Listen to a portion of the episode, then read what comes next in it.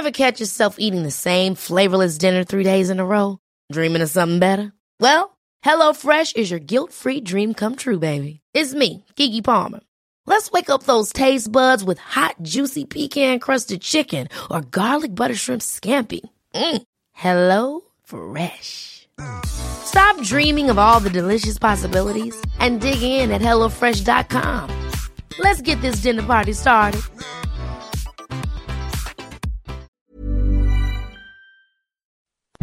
Hello, this is the Red Box Podcast. I'm Matt Chorley in Brighton at the Labour Party conference doing the Times Radio show uh, live from the Exhibition Centre. You can listen to me live from 10 till 1, wherever you get your radio from DAB, smart speaker, uh, Times Radio app, and so on. Uh, but today on the podcast, we bring you the best bits, and I have to say, crucially, I can bring you the answer to the question that everyone is asking. What does Keir Starmer have for his breakfast? I collared him over breakfast this morning, and this is what he had to say. So, Keir Starmer, talk me through your breakfast. Fresh fruit, a little bit of fish, a little bit of cheese. Fish and cheese. Fish and cheese. Look at that. I'm not It's sure gonna about catching that. on. It's going to be. Ca- Is that, is, that a, is that a new thing? we're changing labour. Fish, fish and cheese. Okay, Good to see you. Cheese and fish. I'm not sure about that either. It was sort of kippers as well, and sort of sliced uh, square of cheese, Swiss cheese. Very peculiar. Anyway, uh, all morning we were asking people to send in their worst uh, breakfast they'd ever had. Nothing really topped that. Right, anyway, coming up on today's episode, in our big thing, I've been speaking to Tony Danker, the Director General of the CBI. Uh, so that's coming up in just a moment, getting his take on uh, the state of the economy, but also uh, what should we be doing about these fuel uh, protests. However, uh, we kick off first with our columnist panel. Uh, joining me live in Brighton, it was uh, Jane Merrick from the Eye and Red Box editor Patrick Maguire.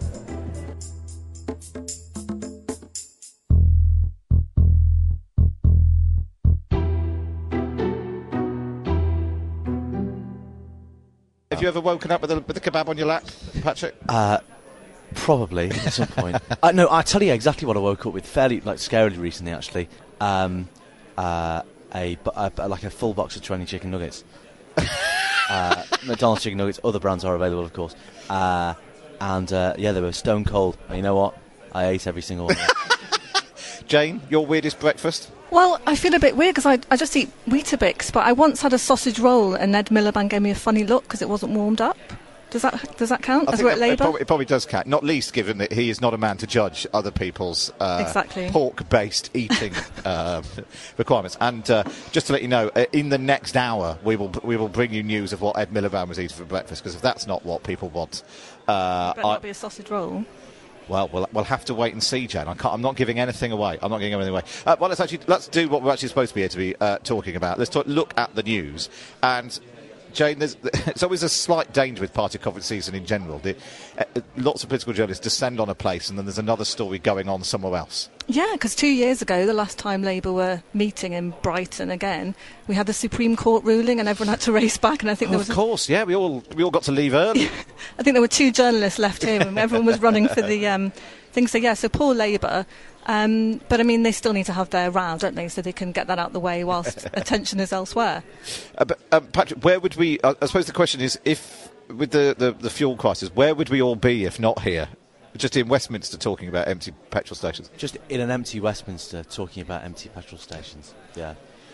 I don't, but I, I, I, you know, to what extent is this anyway? You raised the, raised it with the RSC man before. To what extent uh, is it our fault for talking about? it? it's a huge story and it keeps getting huger because it's the only thing that's on the news. But anyway, And, and so we are we are now in the point in a crisis, Jane, where the army are being sent in. You know that the story, you know, is slightly running out of options when uh, every paper is briefed that the army are going to be sent in. Yeah, and it's obviously quite serious. I mean, on a serious point, this supply chain issue has been bubbling under the water for about four weeks. End of August, I think people were talking about the, the HGV shortage because there were not there was not enough food on, on the shelves in supermarkets. So really, why has the government spent this long actually thinking about putting these visas in place? They're not going to be ready for weeks. So yeah, it looks a bit chaotic. It's interesting. I interviewed Tony Danker from the uh, CBI, uh, which is coming up later on.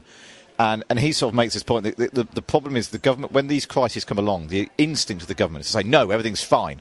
We're not going to do anything. And, you know, industry groups raise the alarm and all that. and then and then it reaches sort of proper crisis point, and then they sort of then they start picking up the phone and saying, "Okay, what do we need to do?" It's like, well, we told you what we needed to do three months ago. Yeah, it's really interesting. Jamie makes an important point that this has been building under for ages. I remember, I, I remember exactly where I was where I found this out because um, uh, I was in the pub. Uh, it won't surprise you to hear. Anyway, and I got a message on my phone from a, um, from a source in Whitehall who said I'm at a meeting of a thing called the Civil Contingencies Secretariat, and I was like, oh, that sounds scary. He's like, yeah, uh, you know, we don't have any truck drivers, and um, this was in June, and in you know we're going to have to change the immigration rules. That's what we're talking about right now. And you know there could be food shortages, medicine shortages. We're not going to be able to have people to drive toxic waste across the country. You know, so it's going to be some you know crazy apocalyptic. And I said, well, you know, uh, there, there, was a small story appeared in the next day's Times, which I've been meaning to tweet. Uh, you know, the, the classic "I told you so."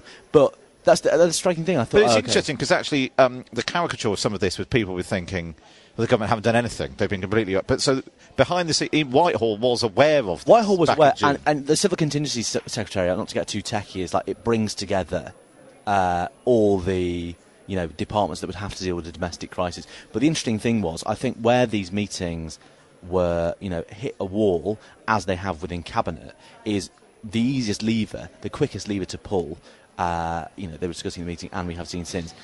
The instinct of a lot of people on Whitehall and in industry is to look at it and say, well, hang on, we need EU Labour back. And I think the top line of the story we wrote in the Times was ministers are poised to relax post Brexit migration rules to let lorry drivers in. And obviously, that's only just happened because there are so much, the, the debate within the Conservative Party and within government on that is actually quite quite complicated. Jenny, in terms of Brexit, like as soon as you insert the B word into this, mm it just reignites the battles of, of years. And it feels a bit like the government is so hamstrung by the idea of its ideological position that taking back control meant essentially shutting the borders to lots of workers.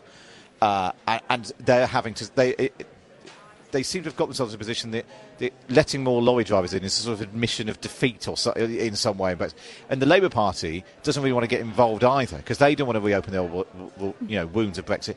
But it feels to me like the gov- the country and business have moved on. They're just like we just want some lorry drivers. And the whole point of taking back control is we now have control, so use that control to bring in some lorry drivers. Yes, exactly. That, exactly. That, that's the whole point. That you can admit you can sort of turn on the taps, turn off the taps when you want. That is the whole point of taking back control. And it's almost like the government is fighting shy of Brexit just because it doesn't want to have to say, oh, actually, freedom of movement is a good thing. I mean, they've pointed out that there is a, a European wide shortage of lorry drivers, but it's just that the Brexit for us is the extra yeah. pressure on the system of an already quite serious global crisis. How significant politically do you think this will be, Patrick? I mean, we've got the Tory party conference next week. I mean, we, well, it's possible lots of people might not even be able to get there if it carries on like this. It's all, yeah, well, yeah, it's all about timing, isn't it? Uh, there's a there's a line in this piece by Steve Swinford, political editor, that says something like, you know, uh, the Petrol Station Association thinks up to 90% of petrol stations could run dry in the coming days. Now, say if we go into, if we all arrive in Manchester on Sunday by train, obviously, not by coach or car, and the fuel, you know, that uh, uh prediction has come true, then obviously the political context of Boris Johnson in that in that scenario is very very difficult. And at that point, you know, we're in the lull where nobody has any petrol. You're training the soldiers to drive the green goddesses or whatever, uh, and there's nothing Boris. Jo- there's nothing else Boris Johnson can do in that in that, in that scenario. And particularly, Jane, we've we, we, we've seen well, actually, like with the insulate Britain people, you know, blocking the motorways and the impact on people's health and that sort of thing. Once we get into a situation where ambulances can't get fuel, we only need one story about how uh, someone didn't get to hospital because there wasn't an ambulance because they didn't have any fuel, and that suddenly because you know that that massively escalates this this as row. Yeah, no, I mean, I was a reporter in the Northwest in the, during the 2000 fuel crisis, and I remember actually then that the, the Blair government and Shell nationally were saying, "Oh, it's fine, it's fine. We've got enough, we've got enough petrol to last us till um, next week." But actually, on the ground, people were saying, actually, we're about to run, the north is about to run out of fuel in about 12 hours. And they had no idea back in London. And it's really difficult. This is not just about, you know, someone trying to get their, their son to a cricket match on Sunday and they, you know, they need to queue. This is a, there is going to be a real knock on effect of food being able to get through, of, as you say, hospital um, staff being able to get to work. It's just going to ripple. And I think the idea in the, in the Times story today, it says that the government think you know the panic buying will, will die off in a couple of days. Well, actually, if they if they do get the army in and they do refuel the stations, what's going to happen? Everyone's going to start panic buying again. Yeah, yeah, yeah. It's madness. You're going to you're going to need to convene Cobra by I think tomorrow, and I think we're going to be in a really serious position by the weekend. And uh, actually, you got- you talking about you know the situation outside London, the, the sort of Westminster class view of petrol. Like they've never, re- the sort of Westminster bubbles never really understood why George Osborne never wanted to put up petrol prices. Yeah, doesn't because nobody in London drives, and everyone outside London has a car, and this is like this is this is how you get to work. This is how you Yeah. visit your family. You know, this is um, so crucial. And Jane, you talked about the, the fuel crisis back in uh, what 2000. That was the only time that the Tories under William Hague got got ahead of Tony Blair. I mean, ultimately, Tony Blair still won in 2001 with almost exactly the same size majority, but it can have a massive political impact. It can. I mean, it's, it's about confidence and trust in are we 48 hours from anarchy? Most of the time, we're not. But I think at that stage, on that Friday, going into the weekend and the petrol station running dry, it really felt like we were. And Tony Blair realised that, but probably about two days too late. Patrick, your sense here in Brighton is the Labour Party making the most of this crisis? It's a very good question. If you speak to people around Keir Starmer, they will say, uh, "Look, we had to have this fight over."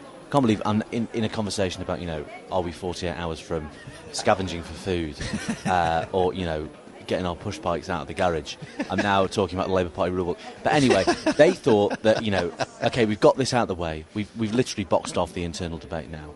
Now we can talk about um, now, in a you know in an ideal world, you'd have a leader who could then turn to face the country and say, "Look at this bunch of clowns. You can't get any petrol. Aren't I a plausible alternative candidate for prime minister?" The problem, even people close to Keir Starmer say, "We ne- we don't know whether he's capable of capitalising on that situation." Like the internal stuff has got through without a hitch. Now, really, you couldn't ask for a better political context in which to sell yourself to the country as an alternative prime minister. But the live question is, Keir Starmer's done the backroom stuff. Can he move to the front room and be, you know, an engaging party host, as it were, to push that metaphor to its limit? But uh, uh, and the and the question is, don't know. You know, we might see a, a Keir Starmer seize the moment on Wednesday when he speaks. Well, we is, there, is there a case, Jane, for doing a sort of David Cameron? Uh, I'm just trying to think when it was sort of the financial crisis. You know, appearing. Uh, is there an argument for saying that Keir Starmer should appear on the conference stage this afternoon? Actually, Jeremy Corbyn did it too in the two years ago. You know, tear up the agenda, appear on the conference stage, offer Boris Johnson all the support you know he needs in order to get a grip on this crisis. Let's convene Cobra. You know, really throw the story. You know, put himself. Part of the job of the opposition is either you create your own news, which they're struggling to a bit, apart from calling people scum. So insert yourself. You know, the other alternative is to find the big story and insert yourself into it. Yeah, I think that's completely right. I And he should do that. He should say today, take the stage and say, you need to convene Cobra, this is really serious. I mean, I think Patrick's completely right. They need to have their, they needed to have their internal battle. You can't get to the next election without having this, this out and having, and clearing up and trying to get to unity. But in 2024 or whenever the election is, what are people going to remember about the autumn of 2021? They're not going to be remembering that Labour were having a row about its rule book. They will be remembering this moment and this Yeah. crisis. Is Keir Starmer in that moment? Yeah. He has to be. He has to make himself in the moment. Um, Patrick, you and I bumped into someone last night who was positing the theory that this this is a, a, so far a hugely successful conference for Keir Starmer compared to previous Labour conferences, which, which do get you know delayed or uh, you know he's got through what he needed to get through. If you can land some decent policies this week, it's all looking very positive. Yeah, sorry. Just when you said we met someone last night, I had to really, I had to really think. Well, you, uh, you had a long night, Patrick. You met lots of people. I did. Yes, I did. I did. I did. uh, some of them members of the Labour Party. And, uh, yes, and I, I, I'm, I'm quite seduced by that theory. Actually, that we've got three days of conference left, uh, or two and a half, or whatever, and Keir Starmer has put the rule changes he wanted to make to bed, with you know a bit of fuss, but you know it's all gone. It's it's happened now. Uh, and you know, if you look at past Labour leadership conferences, you know, this time two years ago, Labour was still reading from Corbyn's most senior aide had resigned. Uh, they'd tried and failed to abolish Tom Watson. You know, you look at Ed Miliband. Uh, you know, similar rows under Ed Miliband, forgetting a, a whole paragraph of his conference speech, i.e., the most important one on the deficit. So far, on its own terms, this has been a successful conference, and that's why you know last night you saw Keir Starmer's entire team, you know, strutting around like the Bee Gees and Saturday Night Fever in the in the Hilton Hotel bar because they thought, you know, job done. But the important thing, as you know, as we've been saying, Keir Starmer now, Keir Starmer now has to say, "This is me. I'm the alternative prime minister." But And, and capture the nation's imagination actually in a way he hasn't really yeah, done you, so and you, far. but Jane. you require political nous for that. and Yeah, yeah. It's not immediately clear he has it. Jane. Yeah, I mean, it's. It's, we, we, we still have two and a half days to go. Anything could go wrong. We could have a complete disaster before his conference. That's speech. just me. There's, I'm trying to posit the idea it's the greatest Labour conference ever, and you're you're you're, you're like, well, still there's still plenty of time for it to go wrong. I think it'd be fine. I mean, Labour, really, Labour has to hold its nerve because actually, it is about what i- what is Labour saying about the fuel crisis now. Everything else is kind of a sideshow. It's messy. It's fine. You need to have the mess to get to the point where you've got unity. And does he go after Jeremy Corbyn in his speech? There was a, it sort of strange tweet uh, that uh, he put out overnight. Uh, Keir Starmer sort of saying that he'd drawn a uh, a line under it or turned a page on a difficult chapter in the in the Labour Party's history. Is there a point in his speech where he he does does a Kinnock? I don't, I don't think he needs to. I don't think he needs to mention Jeremy Corbyn. I don't think he needs to kind of stoke that wasp's nest of, of inflaming the left. I think he just needs to rise above that. He needs to be the prime minister in waiting. Yeah. As Patrick says, he's got the he's got the internal stuff out of the way. He needs to show what he's going to do t- if he were prime minister, and that's not really about having a fight with your predecessor. What do you think, Patrick? No, I agree. Uh, uh, Jade's right. Like that, the internal stuff has passed. Yeah. shows that Keir Starmer is ultimately quite good at party management. The bits of the party where the left are still in control have been put back in their box for now. So why would you risk, as Jane says, you know, kicking the hornet's nest, inflaming that row again for the sake of you know a few headlines, you know, here today, gone tomorrow headlines. Also, you know, Neil Kinnock uh, was many things. Uh, and one of them was he was very good at or- uh, at oratory. Uh, you know, despite the Welsh win- windbag stuff, much better public speaking than Keir Starmer. Can you imagine Keir Starmer? You know, the voice would go up the octave. You know, the the analogy I used uh, on this radio station a couple of weeks ago was Paul Heaton from the Housemartins, uh, but sort of like less tuneful. Um, yeah, nobody wants to hear Keir channel Kinnock. Jane Merrick and Patrick Maguire then. Of course, you can get Patrick in your inbox every morning if you're a Times subscriber. Just go to thetimes.co.uk forward slash red box.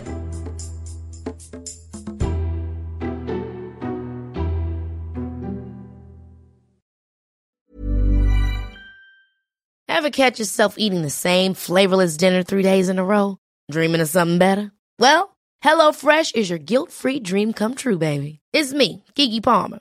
Let's wake up those taste buds with hot, juicy pecan-crusted chicken or garlic butter shrimp scampi. Mm. Hello Fresh. Stop dreaming of all the delicious possibilities and dig in at HelloFresh.com. Let's get this dinner party started.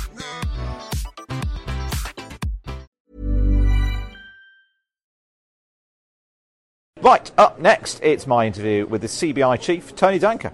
Good morning. It's great to be here. And what a lovely day it is outside. it's absolutely grim. I can't quite work out what happened because when I arrived yesterday, it was boiling. And Yeah, you- now, there's a bit of a coincidence, really. you isn't think- there? you think that's well, I think you arrived. yeah, and then the and weather's turned. Didn't want to say. A dark cloud, a dark It cloud is. has descended. Now, explain what are you, as the Director General of the CBI, doing at, at the Labour Party conference? Well, I was asked, Matt. Now, look, I think it's it's very, very important uh, that the Labour Party and business relationship is restored, renewed. Uh, really interested in uh, Rachel Reeves' speech today. Really interested in Keir's speech and the pamphlet that he wrote. Uh, and really interested in moving on from what wasn't a great period in Labour business relations to a better one. And so, yeah, in, in his essay, Keir Starmer talked about uh, resetting the relationship with business, business as a force for good. Uh, he said, I mean, that, that shouldn't seem like a sharp move in policy, but from your point of view, that is, compared to what came before under Jeremy Corbyn. Yeah, look, I, I, I hate to get a, a bit philosophical, but I think the existential question always about Labour and business is whether or not Labour sees business as a force for good, a force for delivering a better society, better economy, or whether or not Labour sees business as the problem. And I think that Keir is signalling very clearly no, he sees business as part of the solution to the policies that Labour believe in. I obviously think he's right. I think a Labour Party that's trying to build a better, fairer economy that doesn't have business at the heart of that is missing the most obvious truth about economics. So uh, I'm pleased. I think it's a good direction of travel. And what about some of the specifics of what we've seen? Rachel Reeves announcing a plan to scrap business rates. Is that the sort of thing that your members will be pleased about? Listen, that's very big news. I mean, I think if you were to ask most businesses in the country their number one issue, they'll tell you it's business rates. They think that business rates is a complete uh, crusher to investment, to a better net zero world, to good high streets. It's probably top of the list of things that our members talk to us about. So, fair play to Rachel. I think that she's hit on an issue that will be incredibly well received by business. And are you clear about what would be there instead? No. no. But uh, look, I think obviously we'll hear a bit more about that today, I would think, but maybe it'll take the next uh, few months or years to really pan that out.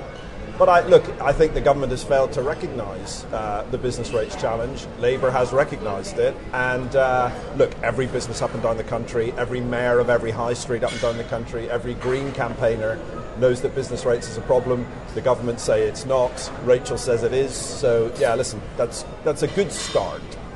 Is it the sort of thing, because obviously there's an awful lot of policy gets announced at party conference. Yeah. Um, not all of it necessarily noticed. From your point of view, is the, the policy of scrapping business rates the sort of thing that would move the dial uh, politically amongst your members? Yeah, I think so. It depends what you mean move the dial politically. But I think that, yeah, I think people turn around and go, right, this is a party uh, that's listening to business in the first case, and also is getting pretty pragmatic and practical about you know the economy of every high street in the country. And what about um, tax? Uh, and the you know there's lots of language about people with the broadest shoulders, and uh, even in uh, Keir Starmer's uh, essay, he talked about business was expected to contribute to c- communities and society, that sort of thing. Are you clear about what the tax burden on business would be under a Labour government? No, but uh, look, the tax burden on business under a Conservative government is currently pretty high. Uh, so it will be interesting to see uh, if Labour are suggesting that, or if in fact what they're really talking about is personal wealth taxes. So listen, we're, we're all ears on that one, but I think uh, if any party, uh, including the government, is betting their the sort of policy and economic future on yet more increases to business taxes after the last six months, I think that's deeply problematic and uh, not very pragmatic either. So let's talk about the business relationship with the Conservatives. Traditionally, yep. More aligned with business than the Labour Party. Yeah, yeah. But we've got a Prime Minister who famously wanted to F business. Yep. Uh, and like you said, all of the. Well, it's a sort of slightly schizophrenic thing, isn't it? On the one hand, you've had the last 18 months, the Chancellor's put a lot of money into uh, both workers but also sort of business support, while the overall message seems to still be quite antagonistic towards business. Is that fair? Well, I, look, I think there are moments like we've had in the last week or two where I think there is a bit of that instinct, which is probably the hangover from the Brexit campaign. But actually, in practical terms, I think this government's starting to get a lot more pragmatic about business. Uh, you know, relationships between business and the government are definitely improving. Uh, I think the current, you know, lorry visa, uh, temporary visas uh, for lorry drivers shows that I think they're getting a bit more pragmatic despite the rhetoric. So no, I'm pretty optimistic about that. But you know, the complicated relationship between uh, this Conservative Party and business, I'm sure we'll get into more next week.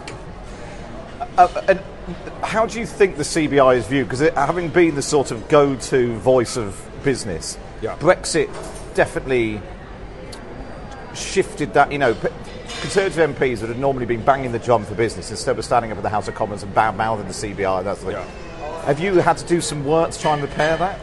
Yeah, but uh, look, I, if I'm honest with you, I think both sides have been keen to move on. Yeah. I mean, it wasn't just us saying let's move on. I, I, think the government was saying let's move on, and actually, it really began with once it looked clear the TCA was going to pass. The Prime Minister did a really good call uh, with a few hundred business leaders, where he basically said, "Look, it's time to move on and build a more competitive, dynamic British economy that can win the future, etc., etc." And I have to tell you, I agree 100% with that. Um, when it comes to a dynamic economy, I mean, we, the whole economy seems to be grinding to a halt because of this shortage of lorry drivers. How big a threat to the economy is the fact we literally don't have enough people to deliver food, petrol, whatever it might be? Yeah, look, uh, Matt, I think that is real. Uh, you know, every sort of three months we uh, round the houses and we talk to all our regional committees up and down the country. We take the pulse. We've just finished that in the last two weeks. Uh, and I'll be honest with you, the mood has taken a turn for the worse. I, I, think that if the businesses I spoke to in August, everybody is pretty optimistic. Uh, they were in a very strong investment mindset, as we call it in my trade. Uh, and actually, that's changed. In the last few weeks, I think we've gone from uh, growing to coping. Everybody is very obsessed with the challenges of the next few months. And much as I like to talk to them about the opportunities of the next 10 years, this stuff is real. And as you say, it's not just about lorry drivers, it's not only just about labour shortages, it's about logistics and supplies and energy and living with the virus if another wave comes back. So I think, yeah, businesses' heads are down a little bit. Uh, and that, almost more than any of the specific issues, is what we need to tackle. It's also why we said to the government, look, let's get a sort of cobra for the recovery going. Because as you see today, as you watch the government now come to terms with managing the crisis, they are sort of rolling their sleeves up and working through it bit by bit, starting to get more businesses around the table. I really welcome that because over the summer, when we were warning about this, there was sort of a bit of a political standoff. I think people thought we're trying to fight an old battle. We're really not. This is about getting the economy going again and get the economy growing again, which is, I think, what the Chancellor's going to want to talk about in October. How, how serious do you think it is that, you know, we had such a terrible time with lockdowns and the impact that had on the economy? Just as things started looking like they were coming back, I mean, are we talking? Do we see businesses starting to go under? Do we sort of see, you know, percentage points off GDP as a result of this shortage? Look, I look. I think it's far too early to make that kind of uh, judgment. What I think we do see is uh, Look, I, I, was really optimistic in the summer because we had a very, we have a lot of pent up ambition and investment in the economy actually. Not just COVID like everybody has around the world, but Brexit as well. A lot of businesses that didn't take big decisions for almost five years, who I think are ready and raring to go. Now, I still think and hope that stuff will come through. But at the moment, you know, there aren't many, uh, you know, executive committee tables debating growth. They're debating how to get through what looks like a really rocky few months. How is part of the problem that big businesses, actually quite a lot of businesses are CBI members over the last 10, 15 years have outsourced a lot of their logistics. And so there hasn't been really anyone thinking about the the overall picture of the you know the full chain and that. Do you think that is a problem that it's all sort of been outsourced? Uh, wages have been driven down, and now suddenly there's a problem that we don't have enough drivers. Well, I think there's a couple of things in there. The idea of outsourcing, I'm not sure I agree with that. I think, you know, at most company roundtables, there's somebody managing those contracts and they care about it very much. Uh, and the logistics sector, actually, fair play to them, they've done an amazing job and they showed through the pandemic how critical they are to the country. Now, the issue about drivers and labour shortages, yeah, look, I think I'm very clear that in the long run, the government's right to try and push for, you know, a much more resilient, high skilled, high paid economy. Uh, and of course, we all need to try and work out what that means now. Our complaint, really, and businesses' complaint in the last few months is kind of like, yeah, we get that, but meanwhile, you know, it, I, I, sometimes say the analogy is if you're, sit, if you're sitting in your lounge and the light bulb goes out, you can fold your arms and say, we need new wiring. But actually, you need a new light bulb, right? And then you can think about the wiring. And I think that's what this labour shortages, driver shortage issue is about, which is, for goodness sake, let's get the economy moving again, let's get drivers into the country, uh, and then we can get on to the big labour market issues. And we don't disagree with the government about that direction of travel. How much do you think a, a lorry driver is worth? How much do you think we need to get used to paying a lorry driver? Well, I'm not going to give you uh, specific rates. I'll let the market determine that, Matt. But look, I think uh, the truth about lorry driver pay over the summer is it's gone up massively. Yeah. Uh, now, what is its natural equilibrium is the big long term debate. But the market's responding the, the, real problem has been, you know, you can pay all you want, but you're. There's you still know, only a limited number. There's still only a limited yeah. number, right? I like to say, I think it's great, quote, which is, you know, you can't make baggage handlers butchers yeah. overnight, right? And we need a lot of butchers in the economy, by the way. It's not just about lorry drivers, right? We haven't got people skilled butchers at the moment. So, yeah, listen, in the long run, wage markets, equilibrium for different professions is definitely a question. In the short run, that's not the issue. And what about, I mean, it seems to me that taking back control meant having control to decide who didn't didn't come into the country, rather than saying nobody can come into the country. Yeah. And actually, a smart immigration policy would have recognised what was going on months ago, rather than waiting for this situation to to arise now. Do you worry that sort of the ideology of you know, being obsessed with the net immigration figure or whatever is actually well, the ideology is going to end up basically damaging the economy. Yeah, look, I, there's, there is a famous cliche which is no battle plan survives first contact with the enemy, right? So we get the, the Conservatives' immigration policy, and I think it's now being tested, right? So, in fairness to them, much as I think they're far too late uh, in what they've done, I think what you're seeing is the immigration system they won up against the realities of a modern economy. And so let's hope that this is the first step in a much more pragmatic approach to using temporary visas whenever we have temporary shortages. And it, do you, in terms of the visas, the government's saying 5,000. Keir Starmer yesterday seemed to be saying 100,000.